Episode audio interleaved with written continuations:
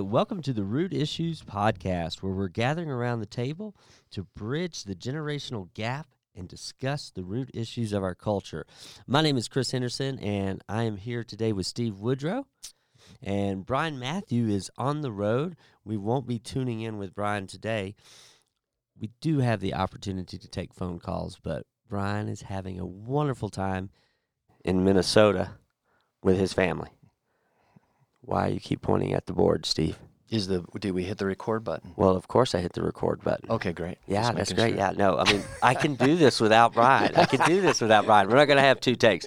Well, hey, we're picking up off of yesterday's message, which was out of Revelation chapter 3, and we were looking at the church of Philadelphia. I'm just going to ask Steve to kind of recap some of that as we jump in and look at the generational differences and how the different generations are maybe processing some of this stuff in the book Sure. of Revelation. Yeah, absolutely. Just for a little midweek jolt. Um, thanks for tuning in, everybody. Uh, we looked at the Church of Philadelphia, the message as we're moving through uh, the book of Revelation, and we looked at this idea of open heaven, open doors that Jesus has um, opened heaven to us. Right. This is the gospel. Me- this is the profound work He did as a result of the cross and the resurrection.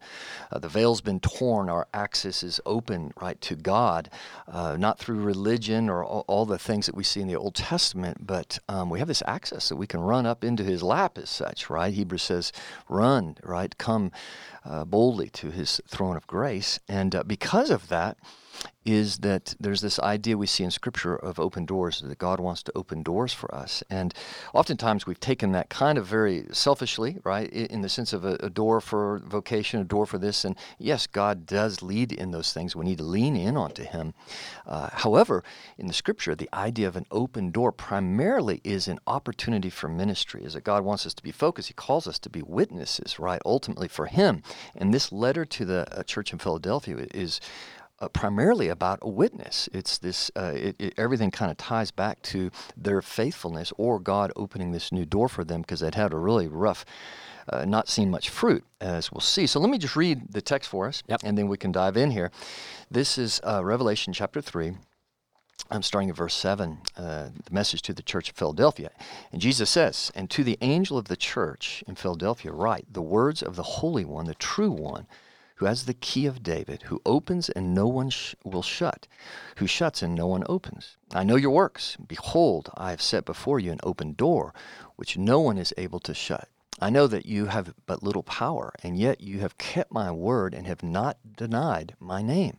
Behold, I'll make those of the synagogue of Satan who say that they are Jews and are not, but lie. Behold, I'll make them come and bow down before your feet, and they will learn that I've loved you. Because you've kept my word about patient endurance, I will keep you from the hour of trial that is coming on the whole world to try those who dwell on the earth. I am coming soon. Hold fast what you have, so that no one may seize your crown. The one who conquers, I will make him a pillar in the temple of my God. Never shall he go out of it. And I will write on him the name of my God, and the name of the city of my God, the New Jerusalem, which comes down from God out of heaven, and my own new name. He who has an ear, let him hear what the Spirit says to the churches. Awesome. Yeah. Awesome. And so when I think about that, like one of the first questions that you kicked off with yesterday was what was happening in your life when the Holy Spirit was starting to stir, when there was movement in you? And so when we look at this, you know, Revelation 3, we're looking at that witness aspect. And so the witness aspect, I would say, is like a personal personal view from me. Like, mm-hmm. how do I witness Jesus is going to be different than the way Steve witnesses Jesus because his life is different. And then when I look at it generationally, I almost crack up because it was always like almost like an uncanny fear of mine. Like when I started having children, like, you know, when would they accept Jesus? When would they have their story start with Jesus?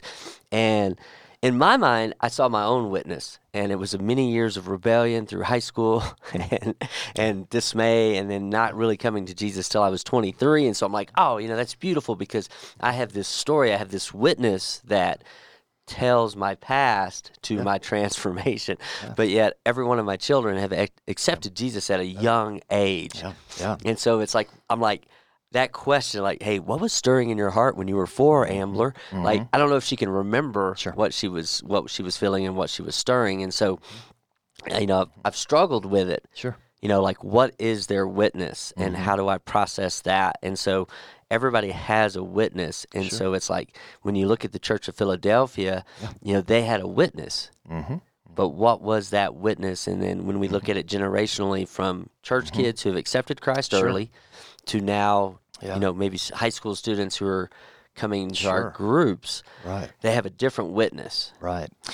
Yeah, I think it's an important, you know, question. Uh, you know, we kind of talked a little bit on Sunday, just you know, thinking, trying to get all of us to think about how what did that look like when our heart first started stirring for God, and and then to think about who are the influences, who are the people sharing Jesus, you know, and, and talking to us about God, trying to stir that that hunger in our soul. And, uh, it, and we, what we all can say is, is we all have had people pray for us, even Yeah. if we didn't know, you know, who they were. Now, uh, I, I think I came uh, to faith at a young age, um, uh, but I was old enough to, you know, to remember what was going on and to know the influences in my life and to feel this this inner illumination, this pulling towards God, uh, you know. Uh, that it was God's work, and it Yeah. was a result of prayer and uh, other people being faithful in bringing a witness right to me. Um, I, I do think it's a challenge for kids who grow up in the church who make a decision early on where they can't remember what that w- was, except Yeah. they made an absolute. Let's not water Oh, that down. That's a genuine profession of faith, right? If they understand uh, Jesus. But I think it's important to walk with them and disciple them uh, to hold on to the blessing of that's how it should happen, right? We see in the scripture, especially in uh, the book of Acts, that when typically the father and the mother came to faith, the entire family came to faith. Yeah. There was, that's how it should actually happen. It happens in the majority of the world. It's just kind of in our independent West that we have these individual stories Yeah. rather than a more of a corporate story. And so the blessing of growing up in a Christian family and, and, and knowing Jesus early is huge. And uh, uh, I do think that the discipleship that someone this is what's important. I think about walking with Jesus is Mm-hmm. that somebody helps us walk right and flesh that out. In other words, what was Yeah. going on when I was young, and what does it mean, and who was praying for me, Yeah. and uh, that we understand, we really process Yeah. uh, how salvation works, and, and that it wasn't just some you know cute little prayer I prayed, but there was a radical life. I mean, there, yeah, that whole transformation aspect, and I mean, I can see it in my children's lives as they continue to grow. I'm, I'm like blessed and Mm-hmm. encouraged because I thought it would be so much harder to disciple a kid who accepted Christ at an early age because then they kind of just live with, well, I've done what I needed to do, I've crossed the finish line. But yet they continue to make good choices and they continue to kind of want to grow in knowledge of God and an experience of God to add that to their testimony. Yeah, and I think this is what's important in discipleship is that if someone does make a decision early on, and let's say they do have the blessing of being in church and around good discipleship and things early on, that if they do start to kind of uh, uh, wander a Yeah. little bit, is it's up to us to call them back to, Yeah. hey, do, do you know what Christ did in your life, and do you know what the cost of that is? Do you know what that really means to be saved and to mm-hmm. follow Christ? And and his desire, expectation in our lives that we're to be his witnesses, mm-hmm. right? That's Yeah. the command, Acts 1 8 as well as others. Um, so uh, I think we're constantly in discipleship coming back to that. Remember, Paul kept coming back to what, what, remembering what Christ radically met him in his life and transformed his life, and and that was the foundation of his his calling, his purpose, and his witness, right, to the Gentiles. Totally. Totally. And so on that, I want to just kind of shift over and just look at this, you know, because we always talk about it. I've been, I've been working here for a good, lo- good while. We talk about discipleship. I've seen it wheel around and wheel around, and it's always been like the center piece of what Crossroads wants to do. Yeah. You know, is seek to grow disciples, but yet it is really hard to define the word discipleship. And then, you know, so I'm going to throw out like my definition Sure. that I've been operating on and see like what you would say to that definition. But when I think about discipleship, one of the things I think our culture has done, and it's very, very, very heavy in the Gen Z movement. Gen Z are knowledge people. Mm-hmm. They're fact checkers. I've had mm-hmm. kids while I'm teaching in middle school fact check me That's on their phone, you know, and then want to counter counter what I said because of some fact they found on Wikipedia. And I'm like, well, you can't trust that source. It's funny. And so, just for clarification, Yeah. how would uh, uh, for us old folks, Gen Z would be what age? Oh, group, Gen Z, basically? Gen Z is pretty much like anything in like you know, first grade now probably to, you know, I think they're probably freshmen in college, that time period. Okay. And so anywhere from like born, I, I can't remember the exact dates, but there's like a period of, I can tell you this, this I do know, like Gen Z has no memory of 9 11. Yeah. Nobody in Gen Z was alive when 9 11 happened. Um, Gerald Ford and Ronald Reagan are as distant memories to them as Abraham Lincoln because Okay. they don't have any context. Gen Zs were born in the period where Obama was our first African American So they came president. after millennials. They came after millennials. And so Gen Z is kind of that younger group, Perfect. you know, that all of my children fit into. But they are fact checkers, they are knowledge. And so when you use the word discipleship with them, they immediately default, mm-hmm. default to knowledge. Yeah. They want to gain more knowledge. And I think some of that is to our fault too. As the older generation, we have become so enamored with knowledge and studying God's word and knowing about the Greek and the Hebrew. And those things are all good, but we haven't shown them the experience. And so, one of the things that we've included in our family ethos, our family, you know, crest is that, you know, we talk about what God has done in our family mm-hmm. and we remind each other. Yeah. And then, you know, every now and then, like a new story comes up, and the kids will be like, Why have you never told us? And I'm like, Well, I just did. You know, but it's like I was keeping a secret of our experiences as a family. Because I think for me, discipleship needs to be knowledge leading to experience as you learn more about God. And so if you're discipling somebody, you want to make sure they have the knowledge Right. that can lead them to a healthy experiencing God, experiencing his presence, experiencing his power, knowing how to depend on his promises. Sure. And so great. what would you say is the overarching definition of discipleship in your view? Yeah, it's a great question, and because I think uh, our, our problem, I think one of our problems uh, as a church today is that we've kind of broadened that discipleship term out so broad that we don't really have a target what we're shooting Yeah. for. Uh, I think scripturally, uh, the discipleship, disciple, uh, uh, the, the word in, in the Greek, it just simply means uh, learner, actually. But how it's fleshed out in Scripture is is what Jesus did with the twelve. So if I had to just give a very simple definition of discipleship, it's, it's doing what Jesus did with the twelve. Yeah. That's either being discipled, but we're disciples so we can make disciples. Because Yeah. the Great Commission is go make disciples. In other Yeah. words, Jesus is saying to the twelve, go do what I did with you. Yeah.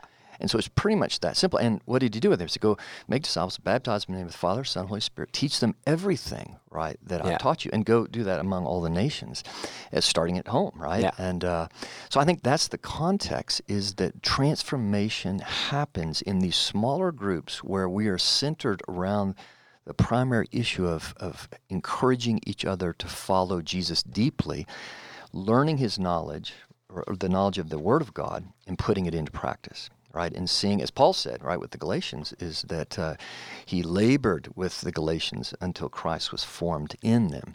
Now, back to our, our text here this morning in Philadelphia, Yeah.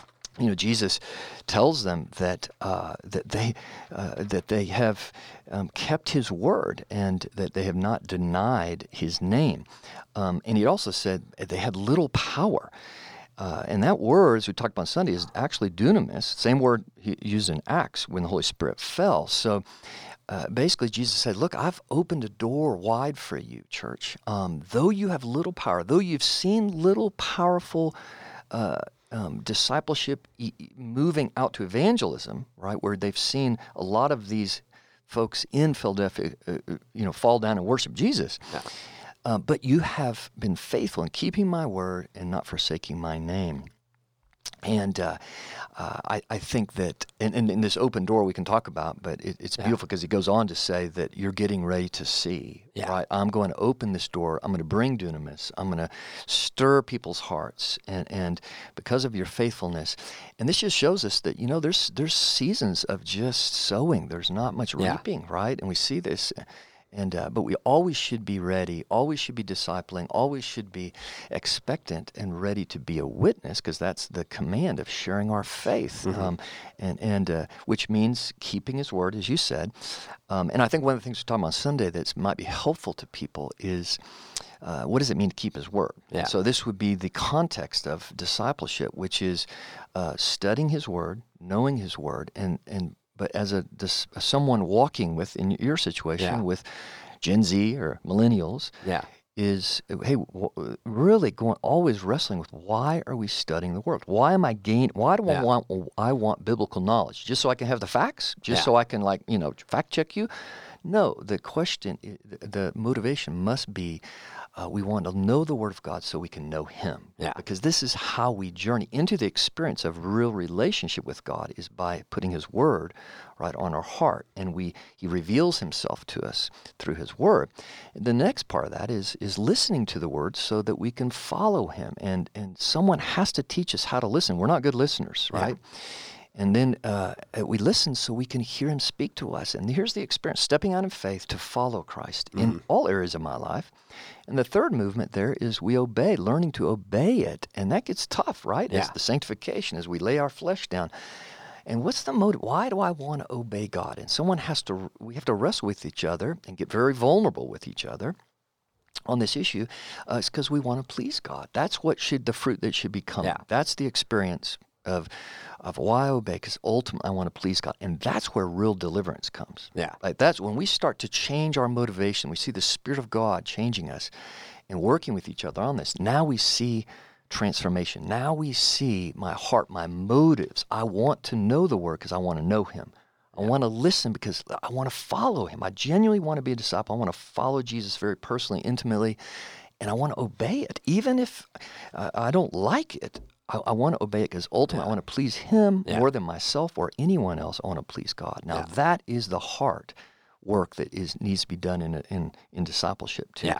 Right, have Christ formed in us that we might walk with Him ultimately. So I mean, yeah, I, I that is so like spot on. And when I look at that, I was looking back at my notes from the message yesterday, and it was one of the concepts of shifting our kingdom view from our kingdom to His kingdom. Right. You know, to where the open door isn't just for our things and for our questions and for our needs, but that we shift it over into a kingdom view, and then the experience comes from having a view that is, you know, seeking to please God, seeking to want Him to be honored in our lives, then that transpires out to other people Yep. so that they can see what it means to follow Christ. And I mean, one of the things that I, I was waiting for you to go there all day yesterday, but Mm-hmm. Yeah. was Mark chapter 5, 19 through 20, and it's the man at the tombs yeah, perfect. he you know is completely of, uh, of, of, he's consumed Right. by the demons Yeah. and jesus removes them from him sends them to the pigs and then he's made right and whole Yeah. And he wants to get in the boat and go with jesus Yes. and jesus looks at him like what are you doing no you go back and tell Mm-hmm. everyone what i did for you and when we think about like ministry training and we think about the knowledge we think we have, I think Gen Z really a lot of times and even older people, they feel like they need more knowledge to do anything in the kingdom. Yeah. They don't feel equipped enough. But yet here's a man who has one incredible experience with Jesus Yeah. and he is made completely equipped Mm-hmm. to go back and tell the story of what Jesus did for him. And it totally changed that region Yeah. for the next time when Jesus came back. Yeah, that they were so receptive to him. And so I, I think there's that lie that disqualifies us Absolutely. on knowledge Mhm. that and experience doesn't surpass knowledge. Well, and it raises the issue of, of again, like you said at the beginning, of what is our testimony? Yeah. What i what has Jesus done for me? And when he says we're to be our his witnesses, that's where we start. And Yeah. so, like this story in Mark five is beautiful because he knew nothing, Yeah. right, except what Jesus did, which was radically, radically deliver and transform his life, Mm-hmm. right? And uh, and Jesus wanted the power of that testimony. Go and tell your town, right, what what God has done for you, because Yeah. he was a different man. Mm-hmm. And that's challenging for us. Is are we a different person because of our testimony? Yeah. Do people see us differently? Right. It- that we have to wrestle with that in our discipleship. Right.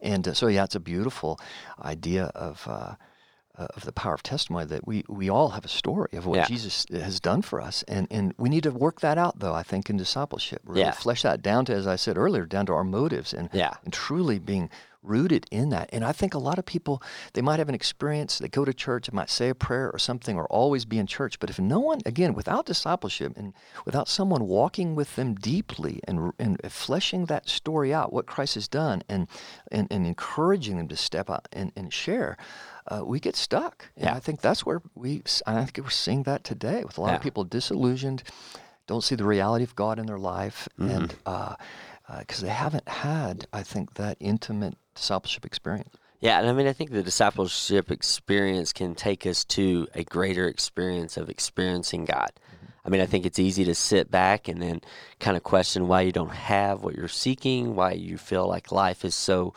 overbearing and mm-hmm. pressing down. But when you're in discipleship, you have that Hebrews encouragement. You know, you- you're getting that from a person Right. To experience more of God, to not just seek knowledge, but to seek that He is fulfilling. And then when you look back at the things that He has done, it just it it boosts your confidence to believe for more, Right. so that you can be a witness in the kingdom. Yeah, it's great. It's great. And we are just about out of time here. And so, any last things that you would want to Yeah, I- throw out there? I just want to end with I didn't share this on Sunday, but this is such a great quote by um, Dallas Willard. And uh, I, I just want to maybe my last statement is just really encourage uh, folks who are disillusioned out there or just listening. It, it just uh, they, they don't, they're, they're struggling with that personal testimony and struggling about wh- where, where God is really in their life. And, um, and this is a, a strong statement that Willard says, but I, I think it, it speaks to one of the problems we have uh, today. And, and he says this uh, with all the language out there today that is, we, we see people are, are saying, well, this just isn't working yeah, right? Is Oh, yeah. I don't see the transformation in my life, and um, I don't see the the promises of God in my life. And Willard says this to that: if it doesn't work at all, in other words, the Christian life, or only in fits and starts, that is because we do not give ourselves to it, to Jesus, in a way that allows our lives to be taken over by it, or by Christ. And so uh, I think that's the real problem, right? Yeah. Is that we've we need to wrestle with well, am I giving myself to Christ and His Word in the way that is required for me to live this life? Totally. Right? Or do I want Jesus to come to my agenda, right, and, and meet me, right, in, in, in how I want this to look? Yeah. And uh, this is all about if, if, Jesus' call, right? Come and deny yourself, pick up your cross, come Yeah. and, and follow me. And He is there. But this is, I think, our, the witness is, uh, the importance of witnesses that we're there, right, to step into people's lives and help them walk, help them in this journey of their soul, and connecting them on this journey of following Christ, Mm-hmm. right, and and wrestling with our motives and our desires. So, Yeah. uh, I think that that's it, and and. Uh, uh, and part of that is is boy, and I think I said this on Sunday is if if we're not actively witnessing or praying that God would give us opportunity, that boy, the fire dims quickly. Oh, yeah. You know? Oh, yeah. And uh, and so we just see the truth of that's what Jesus calls us to, right? Yeah. And so if we're not going to be a witness, then you know we can't expect a vibrant spiritual life, Yeah. Christian life, following Christ. Yeah. And so for that, I would say I loved your reading of Psalm 84 at the end of the message. And I mean, I would encourage you. That's one of my favorite Psalms in the sense of it just draws me into his presence and into his experience. And so if you feel like you're in an absence of the experience of God, I'm going to I'm going to tell you like if you're listening to this, you probably have more knowledge than you need to be a witness for God. you know, and so maybe just kind of focus in on like Psalm 84, reading that each morning and just asking God to show him in your life and experiencing him personally, just being in that hunger for him, which will increase your wisdom and increase your experience for him. All right, well, that's all the time we have for today on Root Issues. Thanks so much for tuning in on your weekly jolt, and we'll see you next week.